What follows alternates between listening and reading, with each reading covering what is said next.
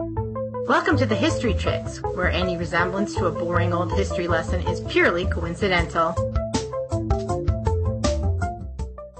And here's your 30 second summary. You are cordially invited to an intimate discussion about the life of a woman whose upbringing was simple and austere, yet she grew up to live a life of high society, the White House, and whose name still lives on as the gold standard of hosting. Répondez, s'il vous plaît. The end. Let's talk about Dolley Madison. She was born in 1768. Let's so let's just place her in history. The uh, in that year, the first mustard manufactured in America is marketed in Philadelphia. The first bachelor's degree in the New World of Medicine is issued to a Dr. John Archer. That year, the first edition of the Encyclopedia Britannica is published in Scotland. And on May 20th, Dolley Payne Todd Madison was born to Mary and John Payne in New Garden, North Carolina.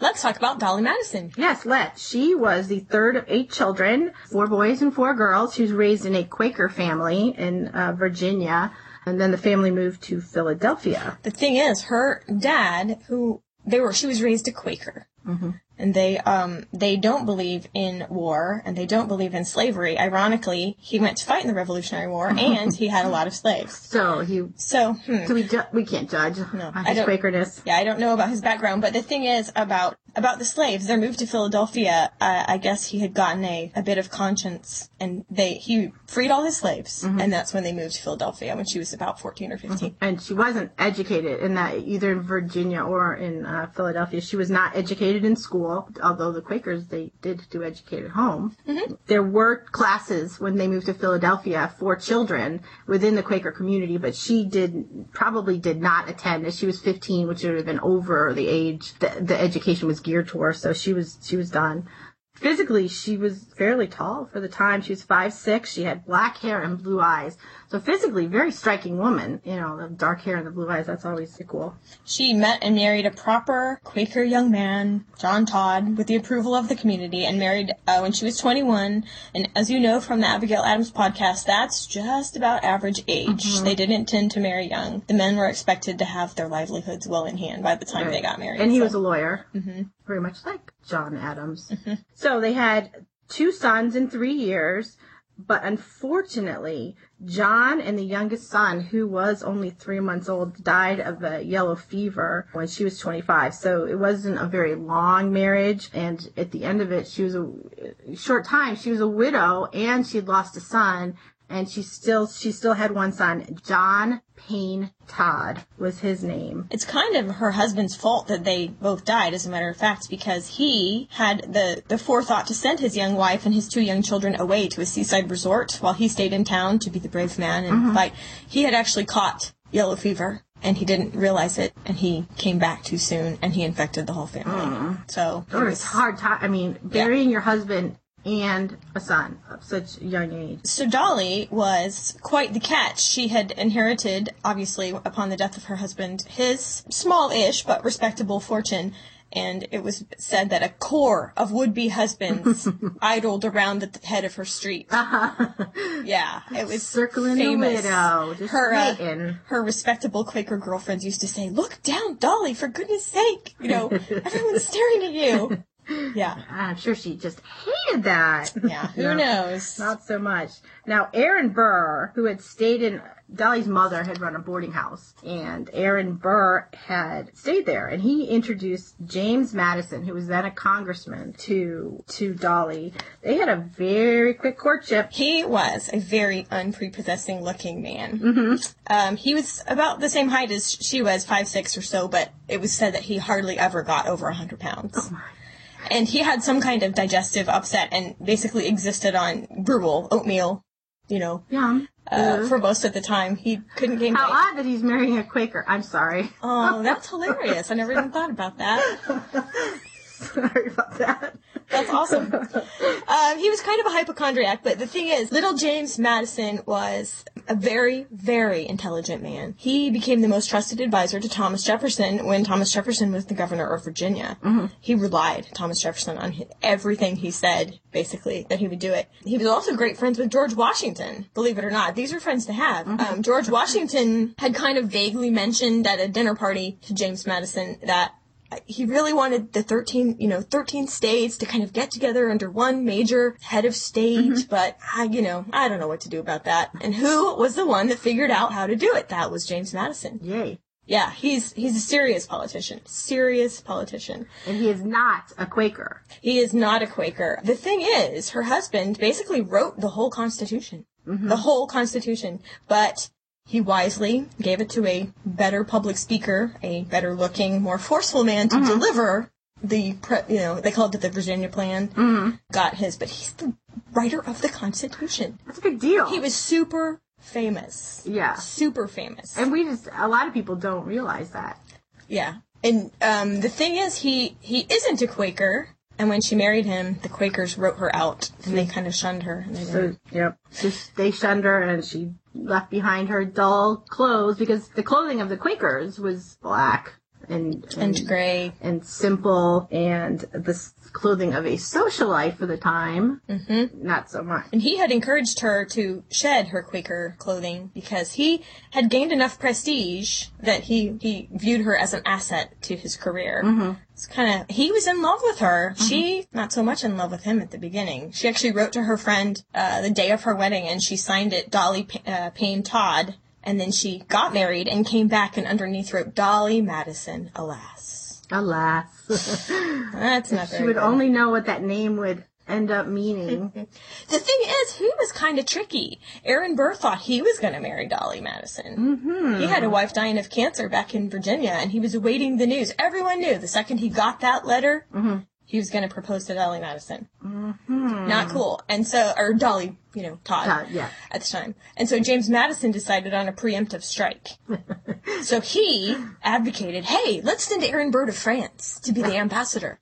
Hey, everybody, won't, won't that be a great idea? That's a great idea. And unfortunately, he ran up against the fact that George Washington hated Aaron Burr with all of his soul and would not stand for it. But he was so public in his prestigious backing of this, mm-hmm. this, you know. Yeah, ambassadorship. yeah, that was a yeah, big deal. That Aaron Burr felt very, very grateful, and he was kind of forced to introduce. He didn't want to introduce James Madison, famous rock star rock star. man, to Super smart. girl. Yeah. I mean, no way. She's a catch. But yeah. he kind of had to. Dolley was kind of excited because he was, like I said, pretty famous. Mm-hmm. She was excited and wrote to someone that the great little Madison, which is what everyone called him, the great little Madison wanted to come see her. And then after they met, he actually had two women friends write, My friend thinks you're cute letters.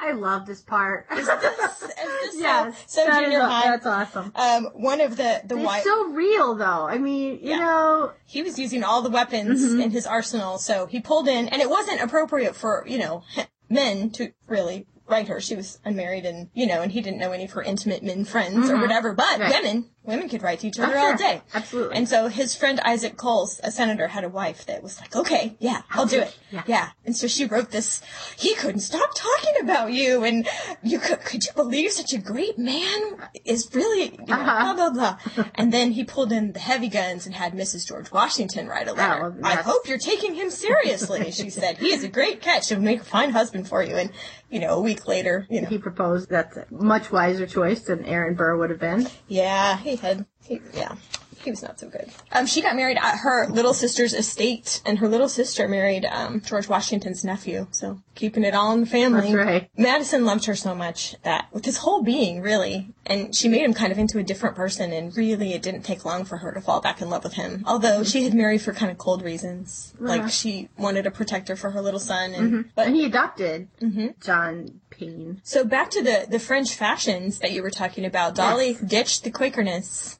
almost immediately. And wholeheartedly. I Mm-hmm. mean, she is meant for it. I don't know if she actually burnt her Quaker things in the fireplace, but I will guarantee she never put them on again. The French fashion was described as bosoms and legs in the drawing room. so I don't know. And it, you know, a more unflattering fashion I can't imagine for anyone that has any of these bosoms. It's just not good. It's like right under, it's not. Yeah. Oh, yeah. That uh, empire waist, Mm-hmm. and yeah, it's like a shelf. Yeah. But you know, if you want to show it off, that's a good way to. And of course, we will put some fashion pictures up on mm-hmm. our website for you to view. For about five years, you had that Marie Antoinette at her little hameau, low-waisted mm-hmm. thing that you probably saw in the Marie Antoinette movie, but mm-hmm. but then the waist just migrated up and it's yeah. all kinds of messed up. But everyone, you know, everyone loved it. I have to say, Dolley's crowd didn't like Abigail Adams. Well, They thought she was like a hawk and glared at him all the time. But you know, Abigail didn't like the bosoms and legs in the drawing no, room. no, she had problems with it when she went to France, hmm And so here it is. right in her backyard. Really, Yeah, so so yeah, they they kind of mocked her, and um, when John Adams won, the Madisons actually cruised out of town.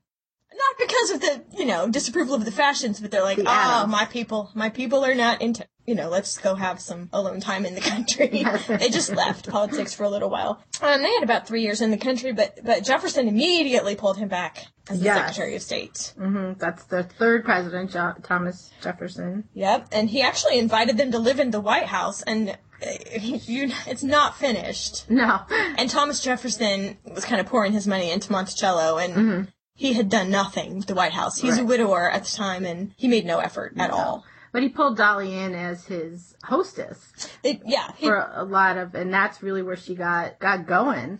yeah, he had this as- huge distaste for women in politics, though, mm-hmm. because he had been in France, and you know the women used their influence to mm-hmm. trick the men, and for some reason Thomas Jefferson was not very in that. But Dolley kind of defied him. Yeah, and well, and she she did a good job. She did a great She did a job. Anytime he had to entertain wives of diplomats or anything, Dolley was definitely his first choice of hostess. she was hostess. Mhm. Yeah. So she began to call on people in her famous green carriage, um, especially wives of foreign ministers and everything. Green, that's a flashy I color. know it was a completely flashy carriage, and it was well known about town. And and she really, really put effort into calling on everybody and making him welcome because Thomas Jefferson put himself out for no one. Mm-hmm. And so, really, the social aspect of diplomatic relations really fell on Dolley Madison. And who was she? She was the wife of the Secretary of State. right.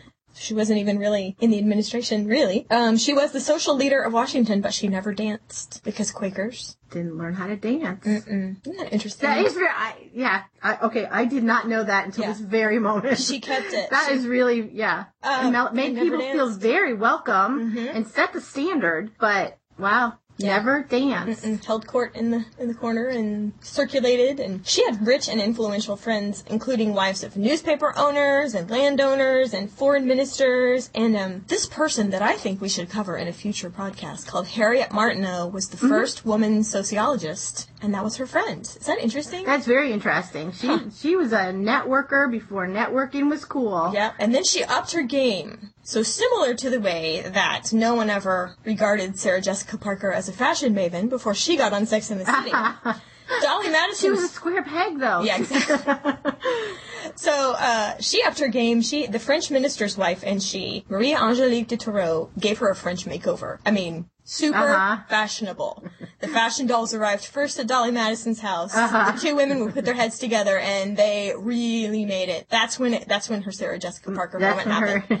her Yeah. metamorphosis. She was she had the personality. She already she had- Mm-hmm. had, the drive.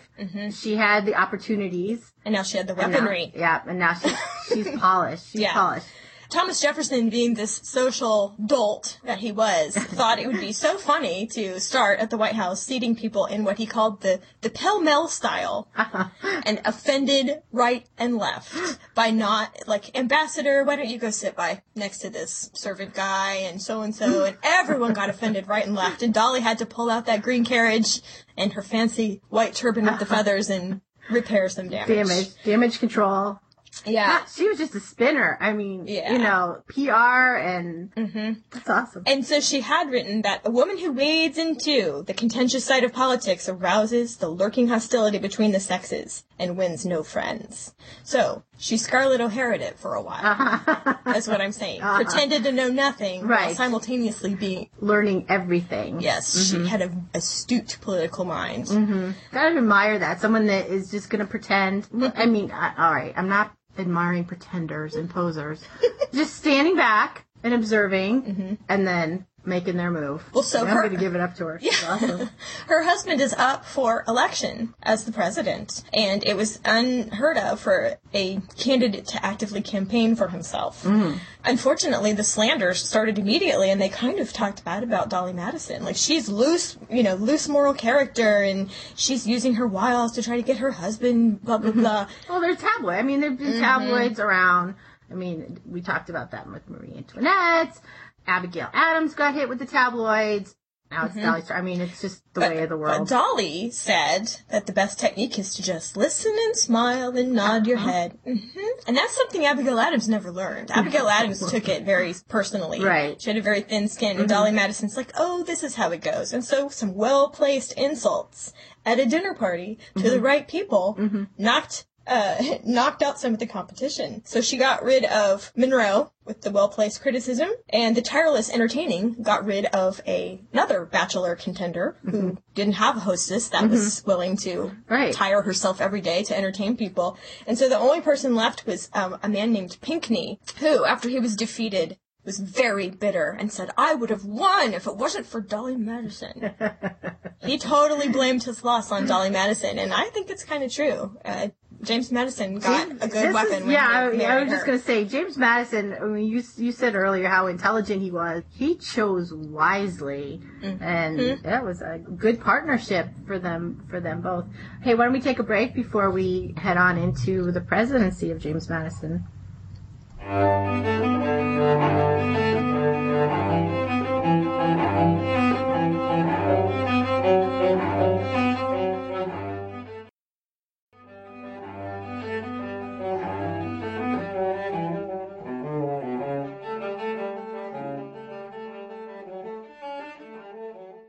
So we're back, and Dolley Madison uh, and James have made it to the White House.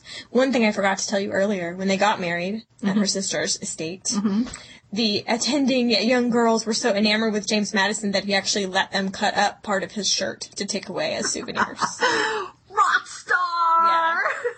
He was the Justin Bieber of his day. I can only imagine because he was so like shy and uncomfortable, but he had this huge hidden sense of humor. He probably thought that was hilarious. That is- that women were clamoring for a souvenir of having met him. Clothing. That is uh, That's how famous nothing. he was. I got nothing. That's how. That that's what we're dealing with here. So they really are a power couple Mm-hmm. in all, I mean, in every sense of the word, in personality as well as in position. But now that she's the president's wife, the bosoms and legs kind of get taken down a little notch or two. She's dressed more dignified. Um, she, uh, in fact, met her guests at the inaugural ball, 400 guests, um, in a long train with a turban on her head, and the 400 guests all danced. She didn't dance, but it got so crowded in there that they had to break out the windows so people could breathe. it got too crowded. Yeah. It got to the point where all That the is a party right there. the people started calling them squeezers when she had a party because so many people would try to go squeezers. That's that's great. We should have a squeezer party. I don't know. Maybe on the 29th of April. Oh, the royal wedding.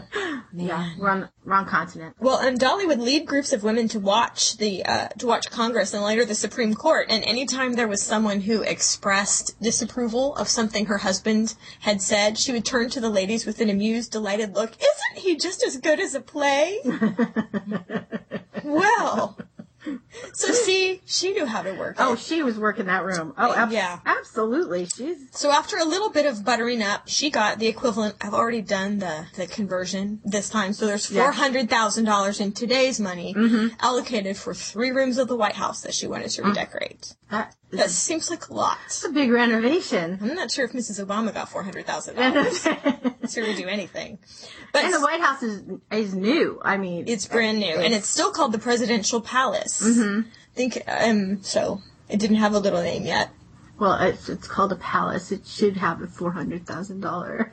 Yeah, they have budget. She had a lot of money spent on draperies. Um, it just was so amazing. People used to come just to stand open mouthed and look around. She had great taste. Mm-hmm. And the thing is, it went so quickly because she had it all in her mind before the guy ever came to help her. She's like, it's going to be this. There's going to be yellow draperies, upholster things in this. Mm-hmm. So he just executed. And so her Wednesday drawing rooms in her new fabulosity became really famous. Um, so famous that newspaper accounts of them, I mean, there were accounts of women actually seizing the paper from their husbands at the breakfast table so they could read about those things. What was going on. And, you know, who was there? What Right. were they wearing? Absolutely. It became kind of a national icon, this Mm-hmm. house that she had decorated. And people started calling it the White House. and uh, it was greatly approved of as the people's name. You know, presidential palace. That's that's old mother country. Right, right. This is the White House, and it was open More top- fitting Yeah. for our country. yeah. Absolutely. Britain and France, like they do so often in their histories, over and over and over ad infinitum, Uh-huh. are fighting again. Again, War of 1812. Quelle surprise is all I'm saying, which means not a surprise at a all. surprise. In fact, it means what a surprise, but very sarcastically.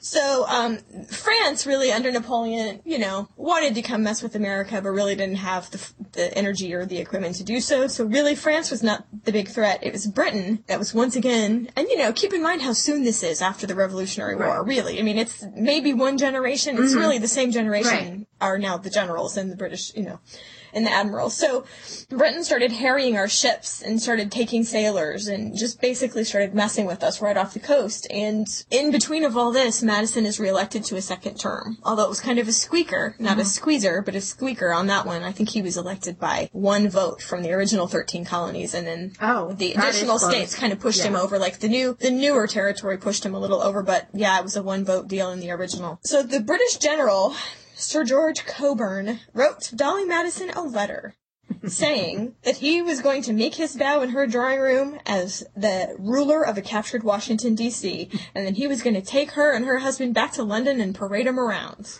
Nice. He's not cool. Not really. Can you imagine? I- I'm assuming she opened her own letters. Well, seriously, he didn't even write to James Madison. Here to she Dolley wrote Madison. right to Dolley, and so she's sitting there reading her letters, which she had many of. Mm-hmm. We actually are going to link you up to a site because you know how much we like to do that. It's the Dolley Madison Project, and it's got a ton of her letters, her correspondence, and throughout her whole life. It, it is an amazing site, and so we'll link you up to that. But you know, the, her letters are all gossipy, and Mm-hmm. the drawing room. Uh, Intrigues. Yes, and all of a sudden she opens this letter.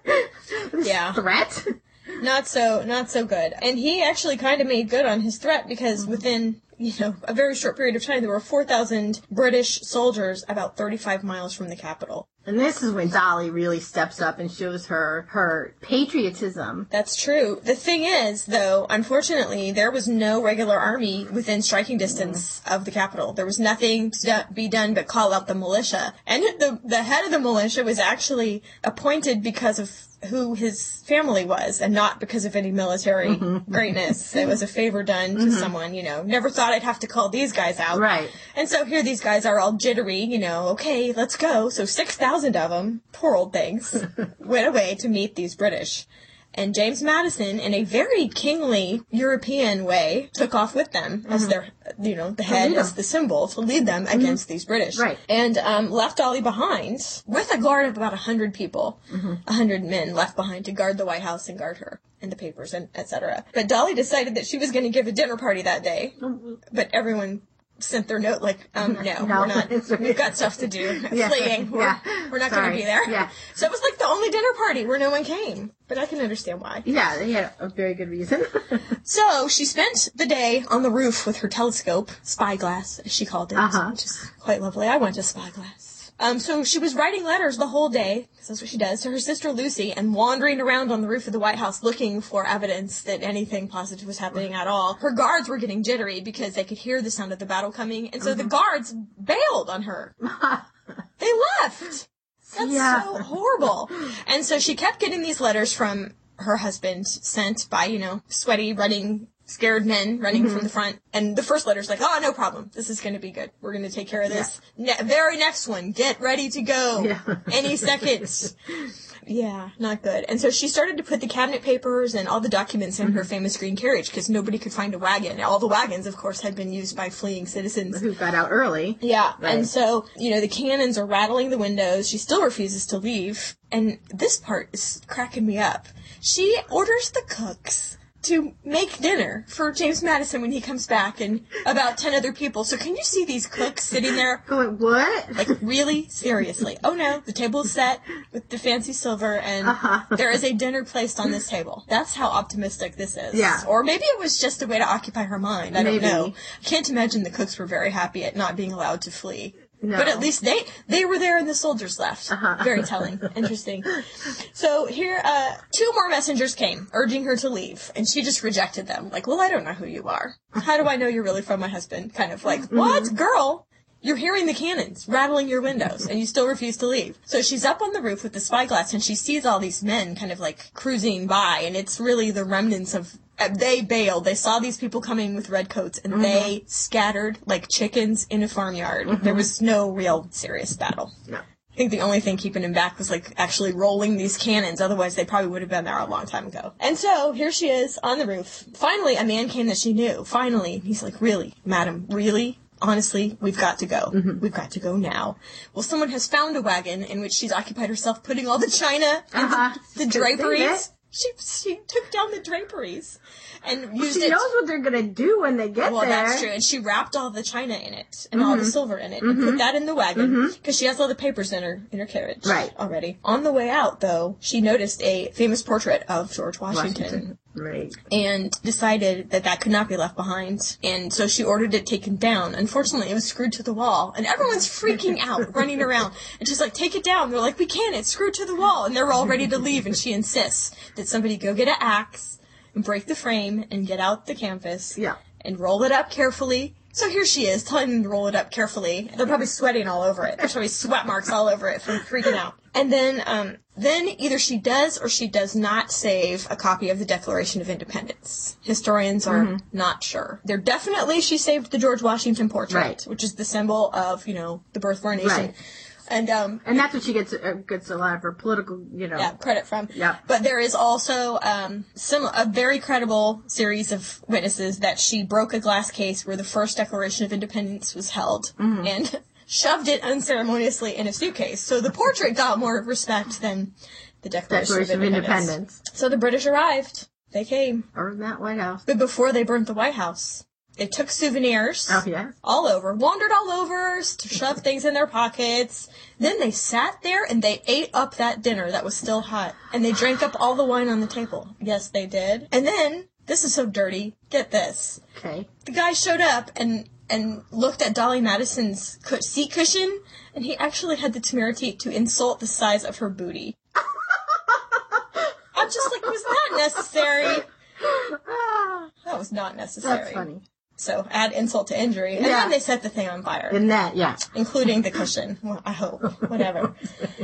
and so they did set it on fire. They set a lot of stuff on fire. They set the treasury. I mean, they just went through just Yeah. burning it Well, to show their might or whatever. Mm-hmm. they had been warned. Yeah, and so Dolley Madison had fled the city, but she got to an inn and everyone panicked and said, "No, you got you got to get out of here. You can't stay here. You no, go. You cannot stay mm-hmm. here because they're going to be They're chasing be looking you." for you, right? And so, you know, there's the green carriage. Who's that, I wonder? You mm-hmm. know. So they sent her further on, and, and ultimately she met up with her husband uh, about 14 miles away, and, and then they went to some, some safety, but they were actually back in about four days. Mm-hmm. The British had left. There was an accident with an exploding gunpowder factory or something, and that killed a lot of British guys, and there was this torrential thunderstorm and lightning, and they just kind of, they got a little spooked and they left, which allowed people to come back, look around. I think it's interesting because they went how far? 14 miles away. Mm-hmm. You know, and we think now if you're fleeing a city, you're gonna go a little bit more than 14 miles away. You know, I know. It's, it's not that far, It's kind but of it was far enough. Yeah, it was kind of like the Braintree thing with Abigail Adams. Mm-hmm. Right. It's like, really, I can commute there easily on a bicycle at this Right. point.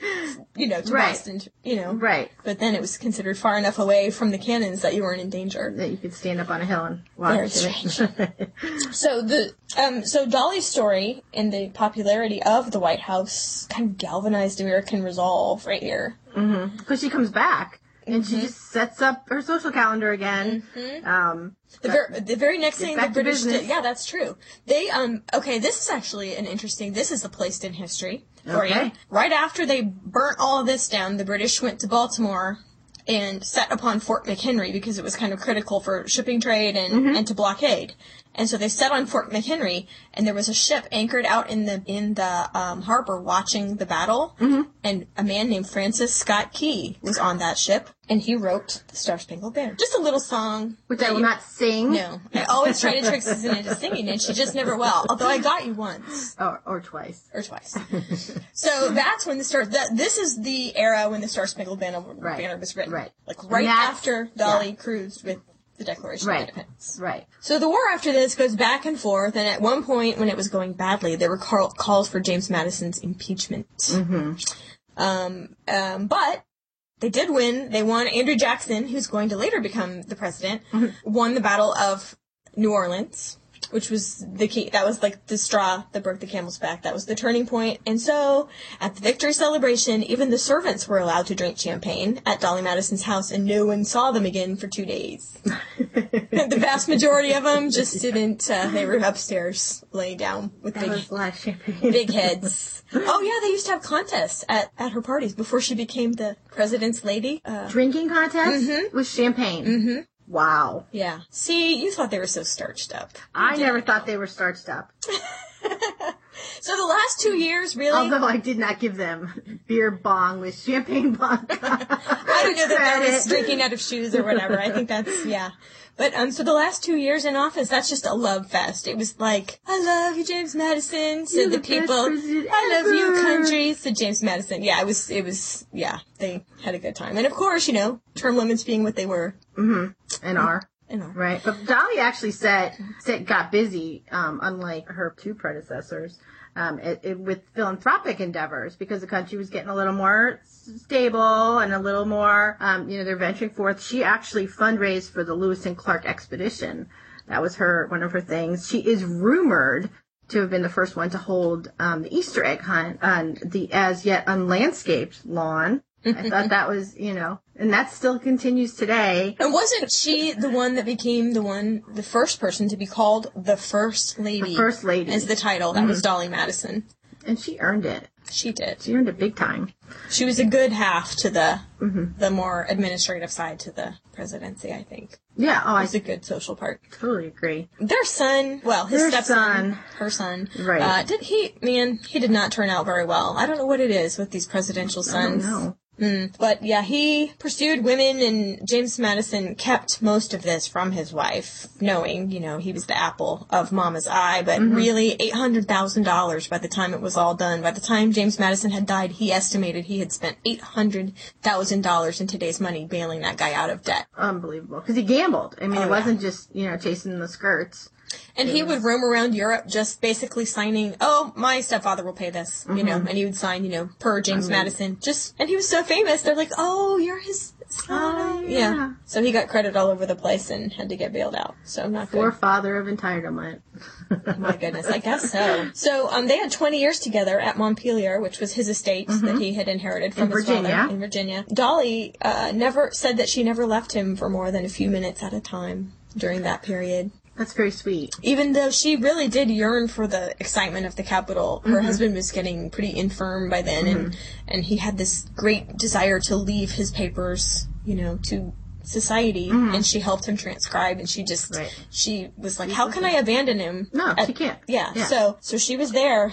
And then Paul Jennings was a slave valet or valet, as the British would say. I don't know which is correct. Um, he was on hand at his death, and he was there when Dolley Madison took the the portrait down. And he has a whole memoir of being in that household too. So we'll put a link to where you can read that online too. That's fascinating. Um, so after his death, Dolley had some financial reverses. Not only Payne is still being a pain, John Payne Mm-hmm. is, and she actually has to sell their home Yeah. that was in, in the, the Madison family, part of the land, um, as well as the presidential papers Mm-hmm. to get John Payne out of debt. And she moves back to Washington when she does that. So she's back in her city, back on her home turf. Now, I will say, just like we talked about before with the founding fathers, James Madison had a hundred slaves, a hundred at mm-hmm. Montpelier, and Dolley really agonized over selling them because, well, I mean, a lot of them were infirm. She was mm-hmm. actually spending a lot of money taking care of them, mm-hmm. and they were really kind of part of the family and part of the household, but she ended up having to. And, you know, some of the favorite ones, she quietly sold to neighbors so that they could stay with their families, you know, but then in the end, the bulk of them had to go now, except for Paul Jennings, the valet, as they called him. She actually made a kind of sh- shady deal with Senator uh, Daniel Webster, and she sold Paul Jennings to him. But Paul Jennings was functionally free from that moment, and he worked for Daniel Webster and earned money and paid Daniel Webster back for buying it. So, I mean, it was like a conspiracy or whatever. She didn't actually free him, but Right. really, uh, yeah. Well, she used the same mind that she used in politics yeah. to help out these people that she cared about and, and lived with. So, you know, to modern ears, that all is very harsh, and it really is very harsh. But, uh, you know, she did become a beloved symbol in Washington. She moved back. Like I said, she had sold the papers to Congress, his presidential papers, to, to earn money to support herself. And people would also help her out without appearing to help her out, you know, and, and, and take care of her in, in, in her older age. She actually gets an honorary seat in Congress. So that she know can still go to, co- That's awesome. so that she can still uh, watch the proceedings. I wonder if she made those comments. I don't know. or she just, I honestly, know. I don't know. That would be interesting. If you know, let us know. Samuel Morse, who is, who invents the telegraph, he actually gives Dolley Madison the honor of being the first person to send a telegraph. That's amazing. That just tells you how this woman is. Re- I mean, she has no political aspirations at this point. She is just beloved by her community, and and given these these honorary positions, and and carried through her her older years by the people that respected and loved her. Uh, outs, you know, not these aren't her family. These are the the, the family that she chose, the her her friend family, and they and they really took care of her and, and honored her. When she died, um, the president at the time was Zachary Taylor, and he actually gave her a state funeral, which was a, a great honor. Too. Right, right. And uh, she died of unknown causes. She she went to sleep and didn't wake up at age 81, which is that's a pretty good life. Mm-hmm. 81. Her son actually only outlives her by two years, and he dies of typhoid fever, which apparently took a lot of people around that time. So what she brought to the party really, definitely cleverness, some mm-hmm. political savvy that hadn't been seen before, really, Right. and a tolerance of other points of view, uh, at least in public. Although she was very clever at manipulating behind the scenes. Mm-hmm. but manipulating and not in a negative way. I mean, she was very well. She was loved. She was she was a beloved woman, and and that's the reputation that um, lives on. As a matter of fact, she was so beloved and such a such a pillar as a hostess that in the 1930s, the Zinger Company would create a snack cake line under her name, Dolly Madison. I mean, we remember that watching the peanut specials when we were kids, always sponsored by Dolly Madison. But actually, that is it's spelled incorrectly on the on the snack cake line. It's D O L L Y on the snack cake line. And our Dolley is D O L L E Y, and that was actually her given name. It wasn't Dorothea. It was that's the name that's written on her birth certificate, and the name that she hmm. always used was Dolley. So when all of this started to happen, all this adulation of Dolley Madison was around 1876 for our first centennial. It mm-hmm. became the fashion to harken back to the simpler days. It was just nostalgia, just like now for the 1950s. Right, like, exactly. Wasn't it lovely when life was simpler? and back in Dolley Madison's day. and she was very, very, very very famous for being a hostess, and Mm-hmm. an infinite amount of products started to become named after her. Oh. The website that Susan referenced earlier, the Dolley Madison Project, has so many pictures of Dolly Madison ice cream, Dolly Madison this, Dolly Madison that, many China lines. China and silver and uh, This is all the the late 1800s is when this all started to happen, and I think that was.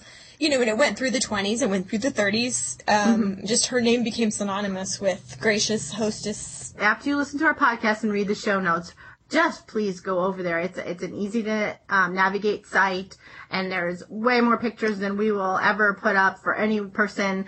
Just the information and her letters, and you know the the her friends and her confidants, and you know everything is in there, and it's just it's it's really cool. You should go. So, in closing, Dolley Madison is not just a snack cake. Say that again, and I won't laugh. For show notes and links to the things we talked about today, please visit us at thehistorychicks.com. Follow us on Twitter at thehistorychicks With an X. Or like us on Facebook without an X. If you'd like us in real life, please tell a few friends or leave a review for us on iTunes. The music in our podcast comes courtesy of Music Alley. Visit them at music.mevio.com.